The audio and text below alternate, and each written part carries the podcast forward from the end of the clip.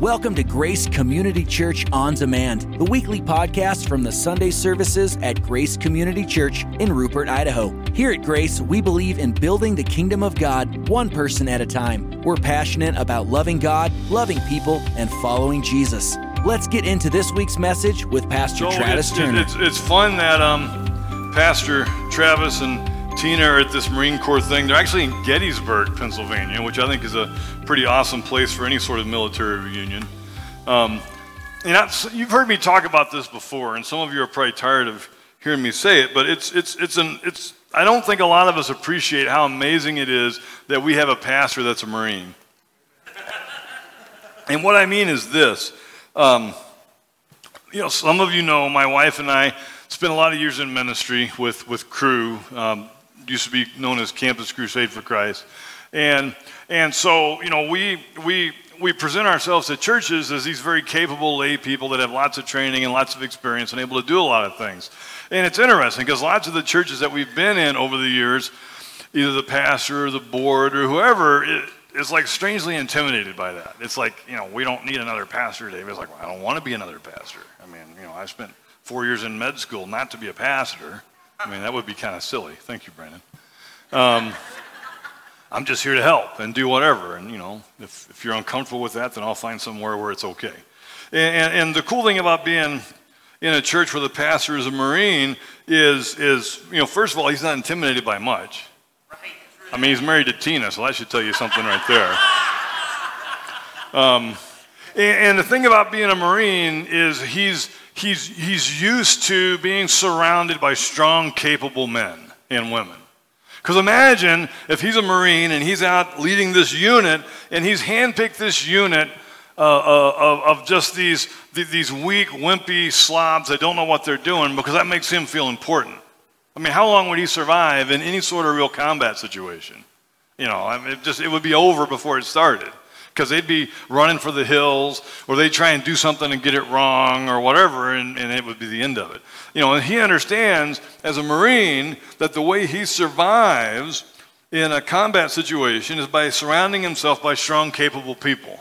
And so, as a pastor, he's perfectly happy with the fact that he's got this long list of capable laymen that he can call to fill in when he's gone. You know, there, there's Bo, there's Bishop Tundag, there, there, there's Rick, there's, there's all kinds of guys, and I just happen to be on that list. And so the fact that that list is so well populated means it's kind of a big deal that I'm up here. Not that I'm a big deal, but, you know, somebody had to do it. Um, and, and, and, and so it's really, to me, that's really important.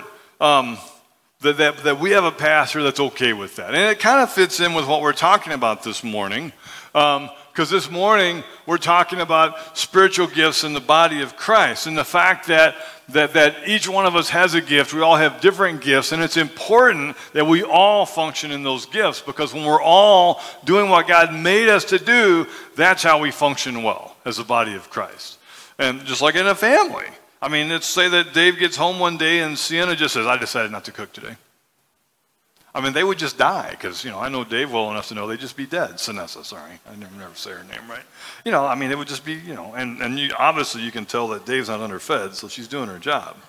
Um, you know, and it's the same way with George and Nancy. I mean, if Nancy decided that she was just going to leave, I mean, George would just shrivel up and die. I mean, in reality, he'd just go over to one of his kids' house and he'd be all right. But, it's not good for man to be alone.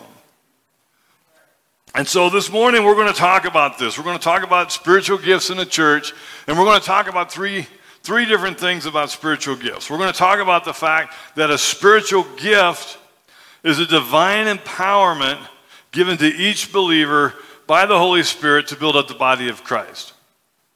So a spiritual gift is a divine empowerment.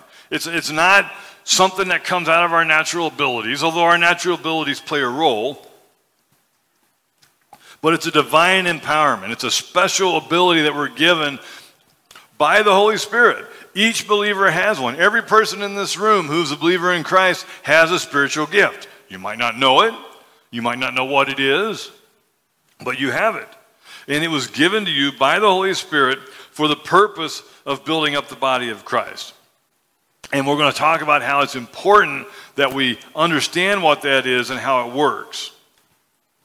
But also, Just as we receive Christ through faith, we receive our spiritual gifts by faith. And it's by faith that we're able to do these things um, that are beyond our natural abilities. See, the, the whole thing about, about, about faith is the, the, the, the life in Christ, our walk with God, is not based on us doing stuff. It's based on us doing things by faith. Hebrews 11 6 says, without faith, it's impossible to please God. Other places in Scripture, it says in different places that anything that's not of faith is sin. So anytime we try to do something in our own ability, apart from the Holy Spirit, apart from faith, it's not going to be pleasing to God. And, and, and it's most likely, of, of, if it's not of faith, then it's sin.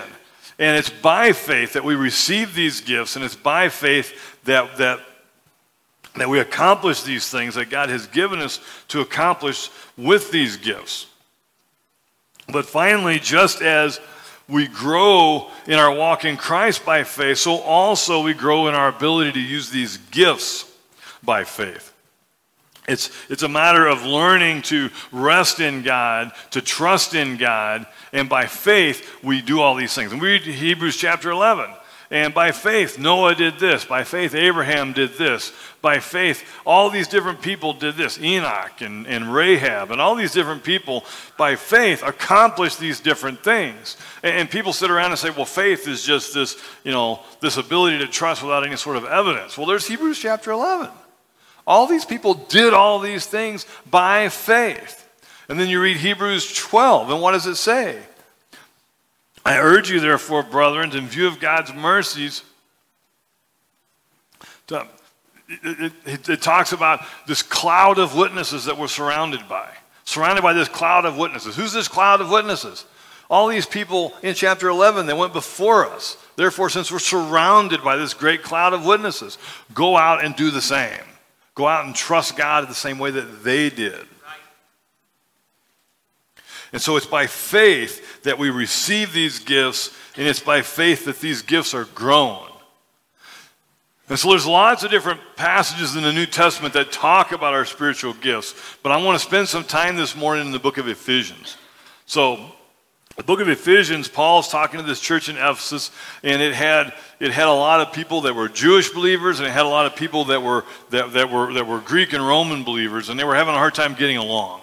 So, a big thing that Paul's talking about in the book of Ephesians is unity and this notion of, of, of coming together. And so, starting in verse 4, it says, There's one body and one spirit, just as you were called to one hope when you were called one Lord, one faith, one baptism, one God and Father of all, who's over all and through all and in all.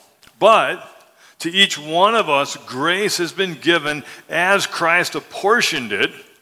And this is why it says, and he's quoting Psalms, when he ascended on high, he led captives in his train and gave gifts to men. And then jumping down to verse 11, it says, it is he who gave some to be apostles, and some gave some to be apostles, some to be prophets, some to be evangelists, some to be pastors and teachers to prepare God's people for works of service so that the body of Christ might be built up.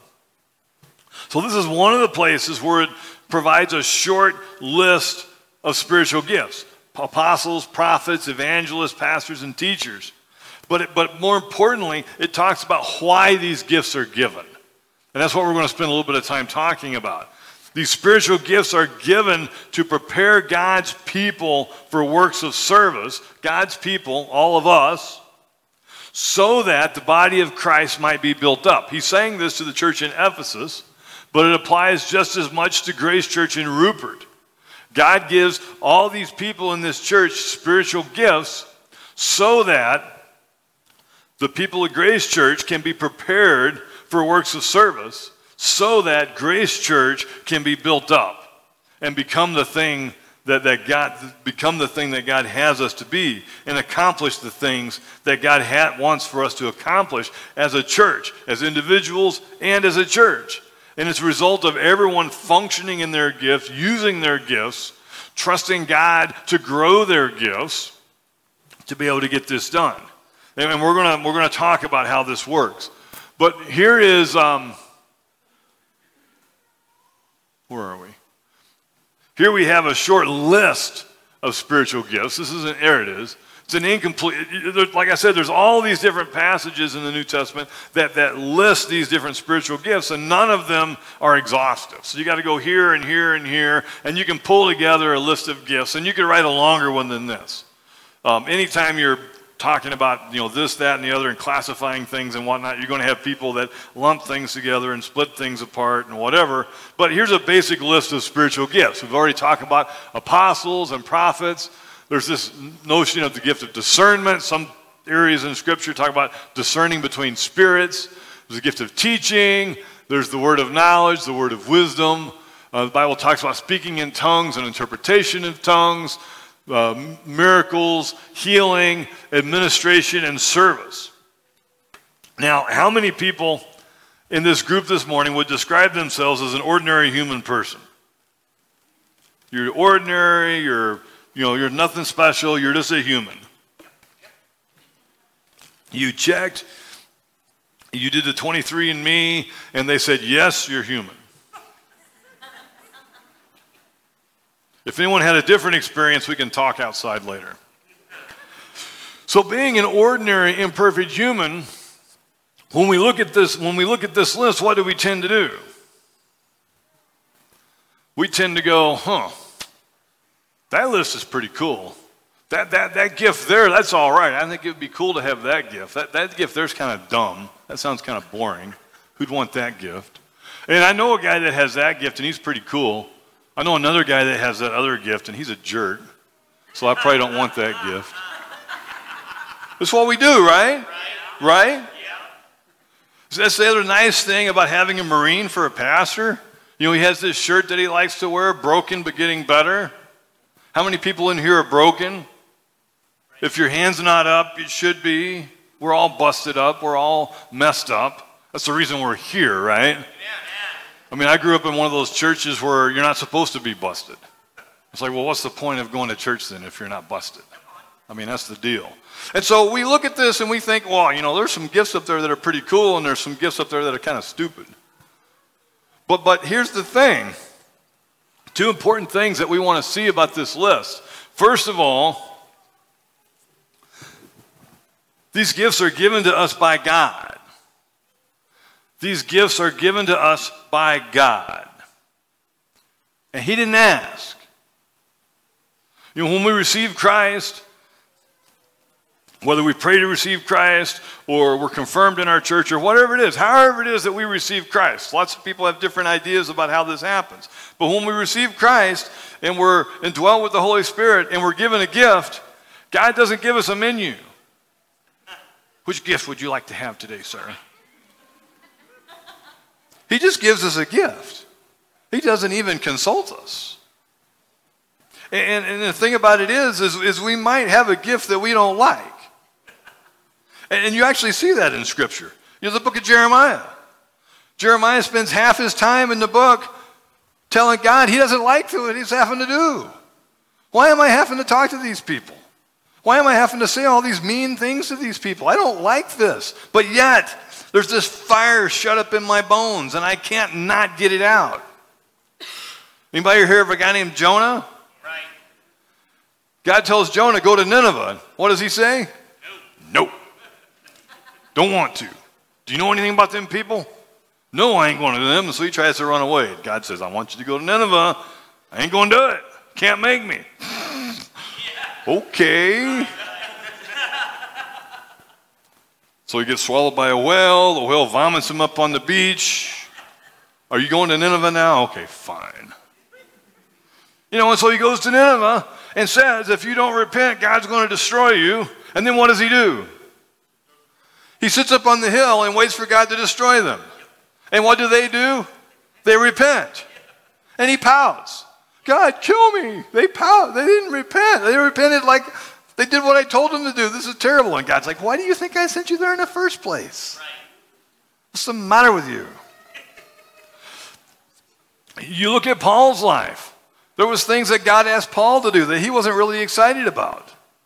You look at Jesus' life. There were things that God asked Jesus to do that he wasn't excited about. Garden of Gethsemane, remember that? Was he excited about what was waiting for him the next day? Here, he's the omniscient God of the universe. He understands what's about to happen to him. And he's like, Are you sure about this, God? I mean, I know that you're in charge and this is what you sent me here to do, but, you know, just last 11th hour check. Is there some other way we can do this? Because this is going to suck. But he did it. So, so God gives us a gift and we don't get to choose. He gives us a gift. And here's the other thing the gift that we have is given to us by God. So to sit back and look at somebody else's gift and say, I wish I had a gift like Raul. His gift is pretty cool. Well, that doesn't make any sense because the same God that gave Raul his gift gave me my gift. So my issue is not with Raul, my issue is with God. How much good is that going to do? God, why didn't you give me a cool gift like you gave Raul? That's no fair. but we do that. God has given us a gift that we, that we need, not the gift that we want, because God has given us this gift that we need to experience the best that He has for us as we serve others. Some of you that, that, that have been following our Wednesday night services, either here or online, heard me preach a lot last year on this notion of Jehovah Jireh. And, and this idea of, you know, Abraham was going to Mount Moriah, so he assembled nine companions, you know, a dwarf, an elf, four hobbits. Oh, wait, wait, wrong story, sorry. He went to Mount Moriah, not Mount Moriah. He went to Mount Moriah, and he was going to sacrifice Isaac on the altar. And he's standing there, knife in hand, ready to do it, and God says, stop. And then there's this ram caught up in the bush.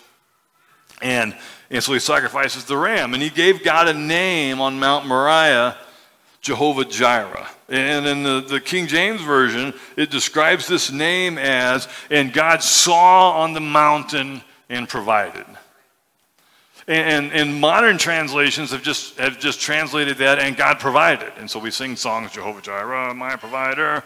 But yet, that's not what the word means. The, the, the, the second half of the word that, that, gets, that gets written Jireh in the, in the name is the word Ra'ah. And the first time that word appears is in creation.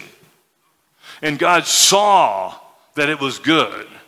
So this notion is God seeing, and because he sees, he provides.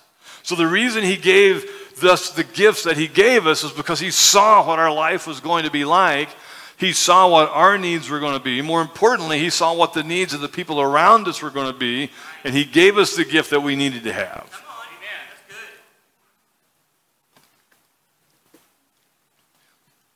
But the other thing that's important is the reason why we were given these gifts. See, the gifts that were given us are for the purpose of building up the body of Christ. They're not for making us feel more important. They're not for building our self esteem. They're not for letting us be one of the cool kids. They're for building up the body of Christ, encouraging people around us, helping the body to function as it should. However, what you will find is as you function in the gift that God gives you, you will do things that are very important. Your self esteem will be elevated, and you will never live a more fulfilled life than when living out the gifts that God gave you as He intended, accomplishing these things that He wants you to do. See, and then these gifts are received by faith. And so this is a familiar passage that we know about, uh, Romans 8 28. We just might not have thought about it this way. For we know that in all things God works for the good of those who love him, who've been called according to his purpose. For those whom God foreknew, he also predestined to be conformed to the likeness of his son. See, here's, there, there's that concept again of Jehovah Jireh. God saw, the word there for foreknew is the Greek word proorizo, to look over the horizon. God saw that we were going to receive him, that we were going to be his children, and so he predestined us to be conformed to the likeness of his son. He saw us and provided what we needed to be conformed to the likeness of his son. See, receiving these gifts by faith means that we that we believe that God truly has our best in mind and is giving us what we need to be who He has intended us to be. You know, there's so many people out there that are writing books and doing stuff on TV saying you need to live the best life God has for you now. Be the best you you can be for God. And it involves sending them money and buying their books and stupid stuff like that. In reality, God wants us to be the best that He intended us to be, but it's not about buying somebody's stupid book or sending somebody money. It's about trusting Him and living in the gifts that He's given us.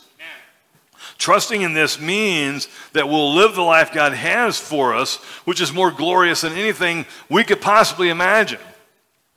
See, and we do these things thinking that we're going to serve God and we're doing all this amazing stuff. In the book of Isaiah, it talks about where that leads. You know, the uh, book of Isaiah says the best we could possibly do, the most amazing deeds we could possibly accomplish, the, the biggest amount of righteousness we could ever accomplish. What, is the, what does the book of Isaiah call that? This is the big pile of filthy rags. Well, this was this this is a translation tradition that comes from King James. They were kind of proper people back then. They didn't like to say things that were that were vulgar and harsh and rude. The, the filthy rags he's talking about is the sort of cloth that a woman would cover herself with during her time of the month. And we have other words for that. On Wednesday night, we can say that. We don't say that on Sunday morning. but it's a nasty pile of rags. And that's the best of our righteousness. And God has this stuff for us that's more glorious than we could possibly imagine. Paul in Philippians 3 is talking to the Philippians and, and, and, and, telling them about all the things that he did before he came to Christ. I was, I was born in the tribe of Benjamin, so the original kingly tribe of Israel. Um, I was circumcised on the eighth day. I did all these things. I was a Pharisee. I kept the law. I accomplished all this stuff. And he, he just kind of goes on. I'm talking like a crazy man here, just bragging about this stuff. And he says, You know something? All these certificates, all these trophies, all these diplomas, all these attaboys from the boss doesn't amount to anything but a pile of rubbish, it says. Again, going back to these proper British King James types. And really, what he's talking about is a pile of stuff you find in the bottom of an outhouse. Again, this is Sunday morning. Wednesday night, we talk about this stuff. And that's the best that we could do. God has something for us that's far more glorious than anything we could possibly imagine. Amen. But then these gifts that God gives us are not just received by faith, they're grown by faith. So in 2, 2 Corinthians, there, there's a passage that we're familiar with. Um, if, if, if anyone is in Christ, they're a new creation. The old things are gone and the new things have come. And, when we read this passage, a lot of us have this idea that what this is saying is, is Billy Batson is standing here and he says Shazam, and boom, he's Captain Marvel. And that when you become a Christian, that's what happens. Boom, wham, bang, you're a new person. Everything is completely different immediately. Well, you ask the person that's working next to you two weeks after you got saved, and I'm certain they're not going to say that everything about you is completely different. So is the verse wrong? Well, no. You're a new creation. We're new spiritual babies, newborns, in fact. You know, Paul in, in 1 Corinthians, talking to these knuckleheads in Corinth, says, You guys are a bunch of spiritual babies, meaning you, you're not learning things. I'm having to keep feeding you these, these basic concepts because you're not figuring it out. I'm feeding you spiritual milk. And I've got a slab of beef over here I'm waiting to, to, to cut up and grill up and give to you as soon as you figure this out. See, when we become a Christian, we're brand new babies in Christ, and we have to relearn everything. We have to relearn everything about our life. And as we relearn those things, we grow in Christ. How many people have gotten a new car and, and it took you three months to figure out all the new knobs and buttons and things like that? Well, now we're talking about a whole new you. And we're way more complicated than that. I mean, some of us, some of us are pretty simple, but still way more complicated than a new car. And we think this is going to happen overnight. You can't even figure out how to drive a new car overnight. And in the same way, as we grow in Christ, we discover our spiritual gifts. It's like we're just, you know, how many people have bought their kid a gift and, and, and you just kind of set it in the room to see if they find it? And all of a sudden you hear this, what? And, and it's the same thing. We're just kind of tooling along in life. And all of a sudden, as we grow in Christ, it's like we do something that we never imagined that we could possibly do. And it's like, it's like, wow, how did I do that? And then we try to do it again. But then we do it again. And all of a sudden we're figuring out, oh, I've got this. This must be my spiritual gift. Wow, this is really cool. And, and th- these, these gifts are spiritual gifts, they're not natural gifts. They can be an outgrowth of our natural abilities that we're born with, but the way they're used and the way they affect other people is spiritual. And it's, and it's spiritual growth that has to occur. Our faith allows them to grow and flourish, our human effort distorts them into something God didn't intend. So, the, how many people have seen the movie Chariots of Fire? One of my favorite movies of all time. Uh, it was really big back in the 80s when it came out. Um, it tells the story of two British runners, Scotsman Eric Liddell, who was also a famous missionary to China, and, and, and, and the, the, the, the British Jewish individual Harold Abrams. Um, who ended up being an, an, incredibly famous runner. Both competed in the 1924 Olympics in Paris. Um, but they ran for very, very different reasons. Um, when, when his friends asked Harold Abrams, Why do you run? He says it's really more of an obsession, an addiction, uh, a weapon. A weapon, a weapon against what? A weapon against being Jewish. My running and competing and succeeding is forcing the British gentry, who had this sort of soft anti Semitism, to accept me and allow me into their society. Eric Liddell, someone asked Eric Liddell, Why do you run? I run because God made me fast. And when I run, I feel his pleasure. There's this famous episode in the movie. Some people watch it and think this is just something they made up for the movie, but it actually happened. He's, he's competing in a, uh, in a 400 yards race. This is the old days before the metric system. He's competing in a 400 yards race. and the real um, race, it was a, a three way meet between England, France, and Scotland. But in this one, it was just Scotland and France that was competing.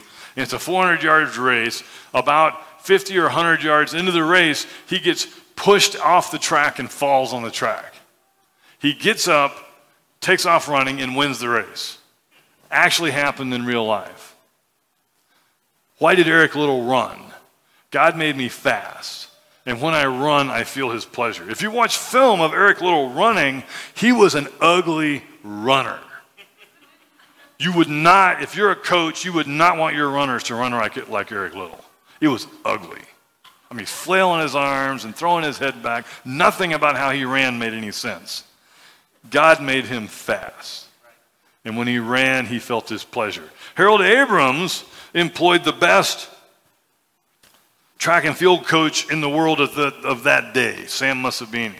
And the stuff that, that Sam Mussabini taught Eric Liddell, the, the Olympic team continued to use for years. And that's how Harold Abrams became successful. He had all this other stuff that he had to do to continue to be successful. People wanted to hang out with Eric Liddell because he was just amazing.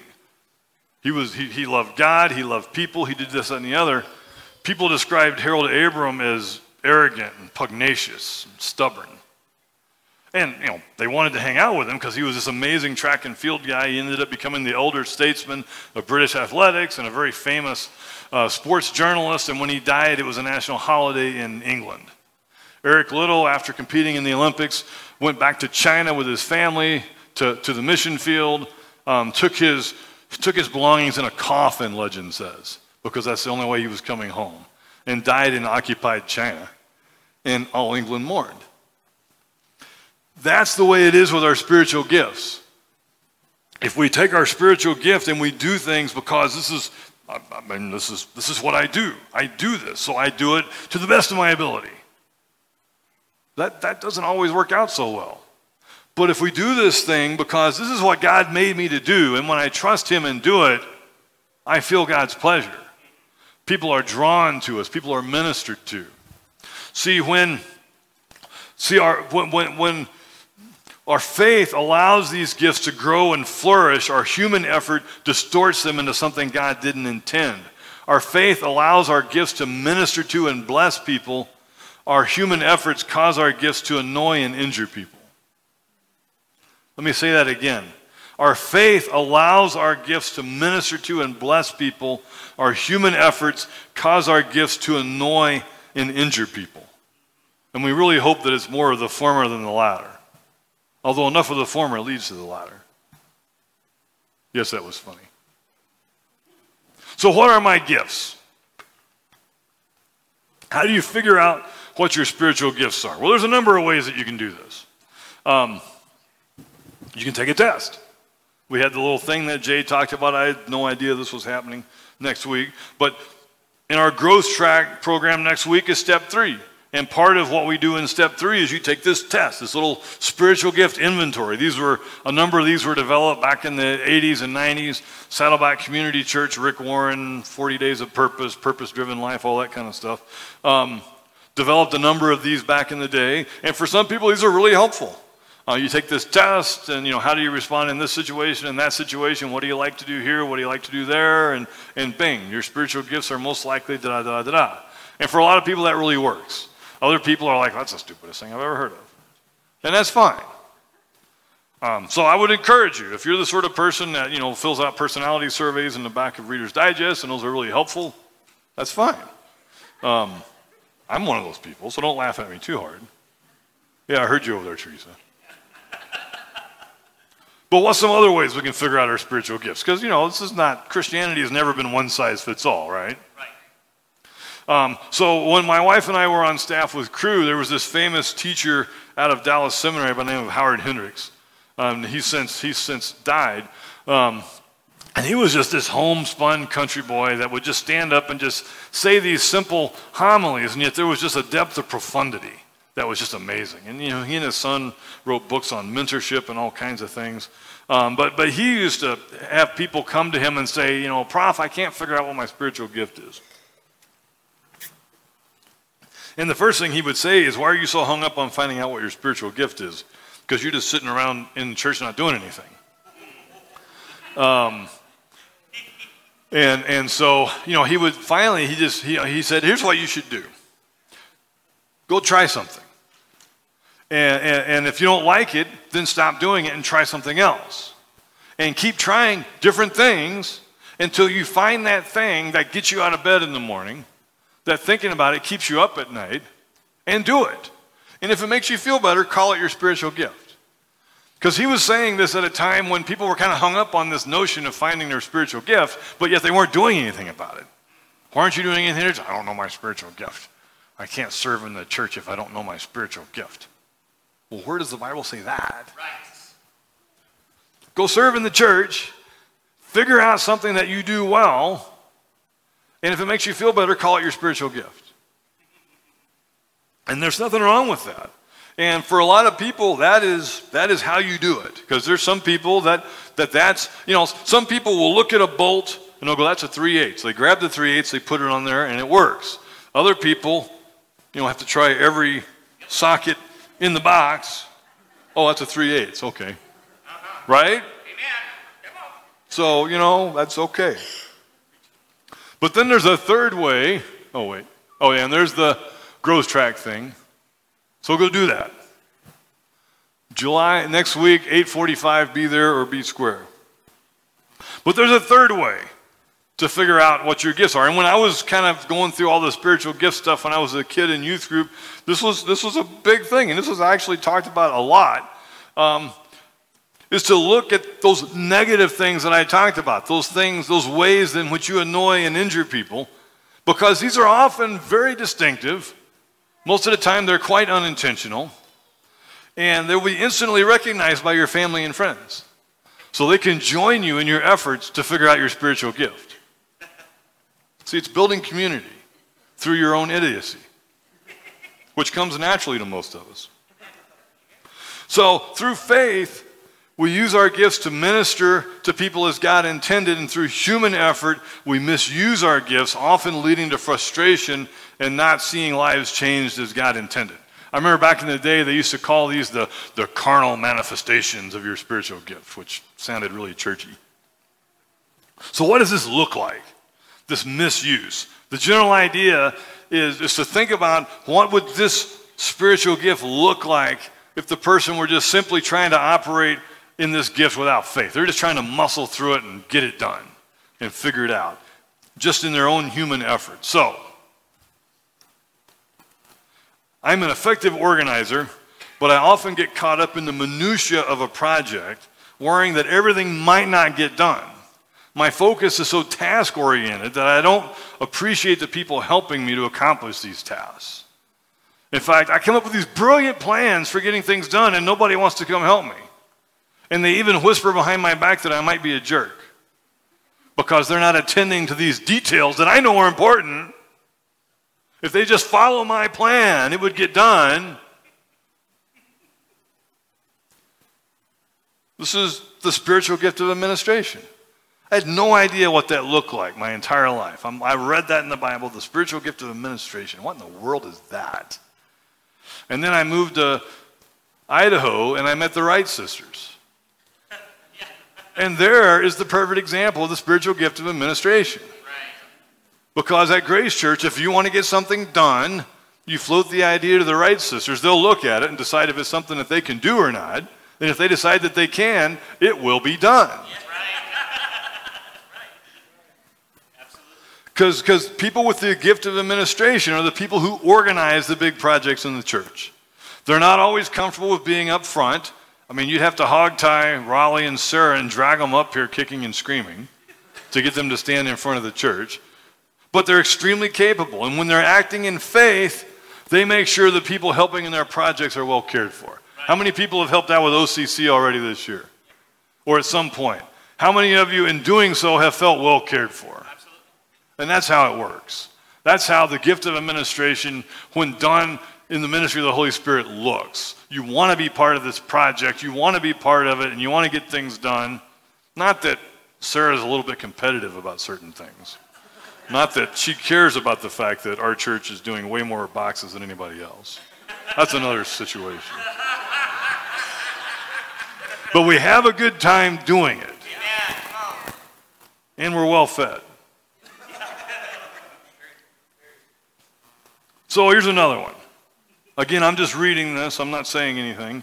I'm an insufferable know it all. I want to make sure that you know that I know something. I might even be a font of useless trivia with little to no practical import. But I'm going to let you know what I know, whether you want to know or not. And I might even have a PowerPoint in my pocket. yes, that was autobiographical. So these are teachers. Teachers know stuff. And not only do they know stuff, they want you to know the stuff that they know. And if they're functioning in the flesh, I don't care. You're hiking in the woods. Oh, look here. This is a. Wait, why are you still going? You should be. I don't care. But teachers are fonts of knowledge and they're able to take complex subjects and break them down so that people can understand. They just need to make sure that people care about what they're talking about and that they include lots of practical information to go along with all of their worthless trivia. Yes, I just synopsed my life for you. Here's another one that, that will ring true for a lot of people I need to be needed. I'm always looking for something to do and I might sometimes butt in where I'm not needed. Although I'm quite capable, I tend to be a little overzealous at times and struggle with maintaining good boundaries. Hey, you look like you're kind of wrestling with, me. you get away from me.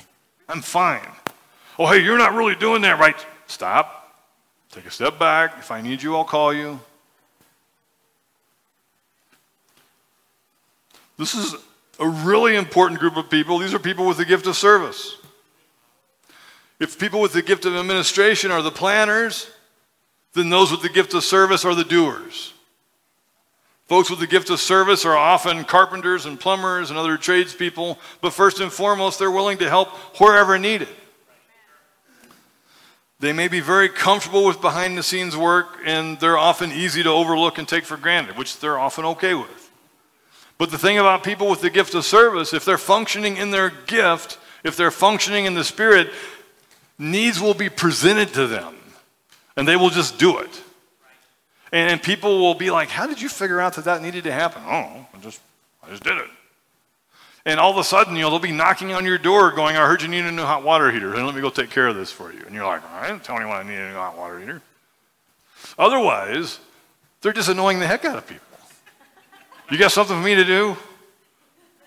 You know, so sometimes the people with, you know, the gifts of administration and the gift of service kind of go together if they're both functioning in the spirit. If not, they just kind of, you know, annoy each other. But these are really important people in the church. Because the, the people with the gift of administration can plan all day long, and if nobody shows up, it ain't going to get done. And people with the gift of service can sit around looking for stuff to do all the time, and if you don't give them something, they'll just break something so they can fix it.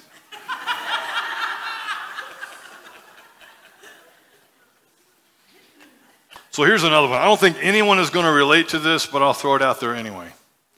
I can find something wrong with anything, and I'm always criticizing everything. You can't watch a movie with me because I'm constantly pointing out how unrealistic this is in the movie. I'm especially difficult to discuss politics with, as everything is either completely black or white, right or wrong, there's no middle ground. You don't want to listen to worship songs with me.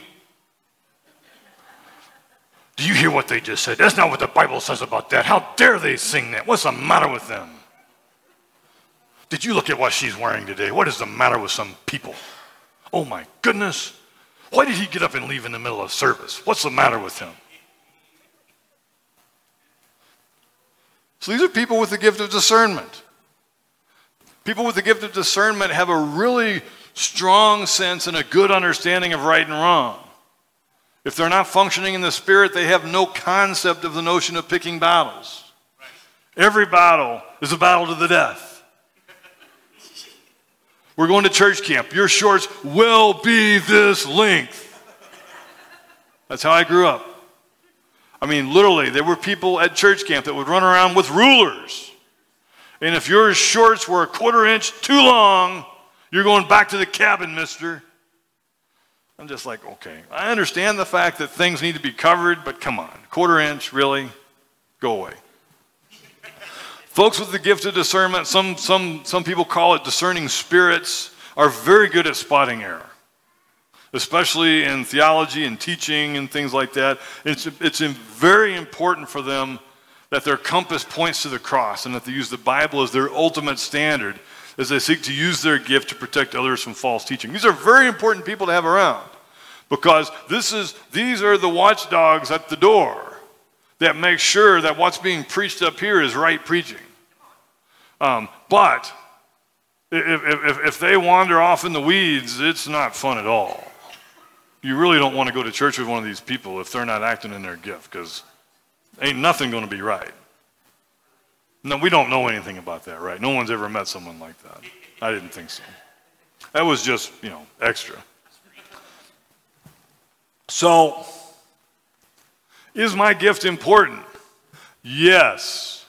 There's that list. I talked about how we tend to think that some of them are cool and some of them are dumb or whatever. Every single gift up there is important. And I already talked about it a little bit. The people with the gift of administration can plan whatever they want. The people with service, gift of service don't show up, it won't get done. Guess what? Those are the two people that make everything up here happen. I mean, we tend to think, oh, I want the gift of tongues, or I want the gift of preaching, or I want the gift of teaching, or I want this gift or that gift. I mean, that's all fine, but those things don't happen on their own.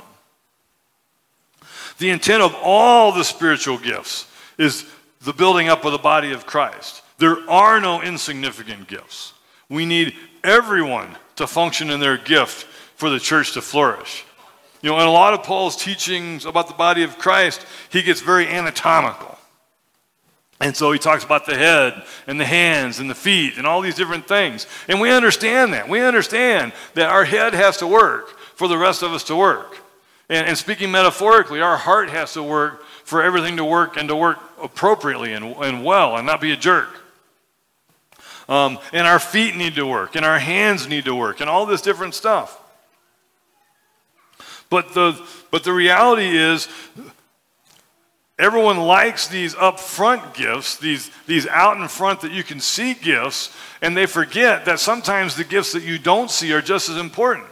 You know, in his anatomical talking, Paul talks about those, those, those, those parts of the body that are okay to be seen are seen by everybody, but there are those parts of the body that are not okay to be seen, and they require special modesty.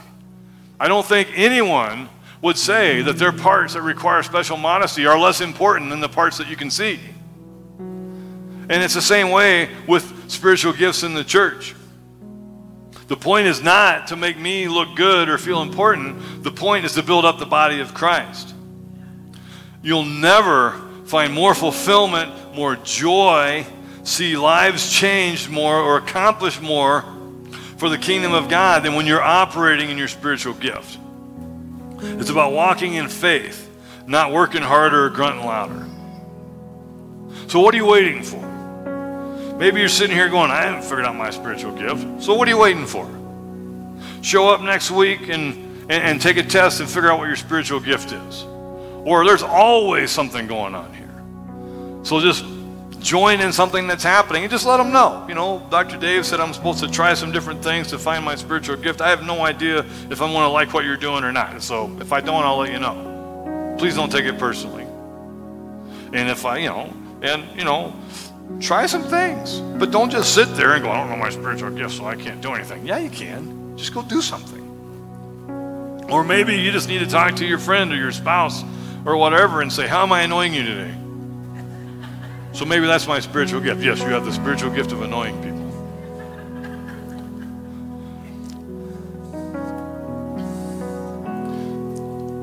Ask God to show you what you need to do in order to trust Him with your gift and begin ministering to the body of Christ. If all you're doing is sitting around waiting for lightning to strike you in the head and then you'll know what your spiritual gift is, you're going to be sitting a long time.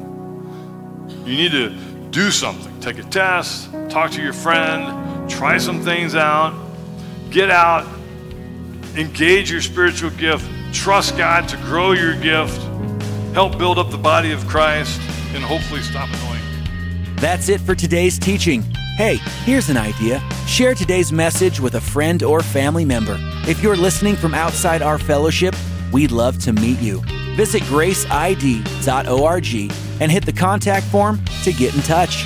We'd also love for you to join us. You can even check us out on Facebook Live by searching Facebook for Grace Church Rupert ID. Learn more and plug in at graceid.org. Thanks for listening to this week's message from Grace Community Church.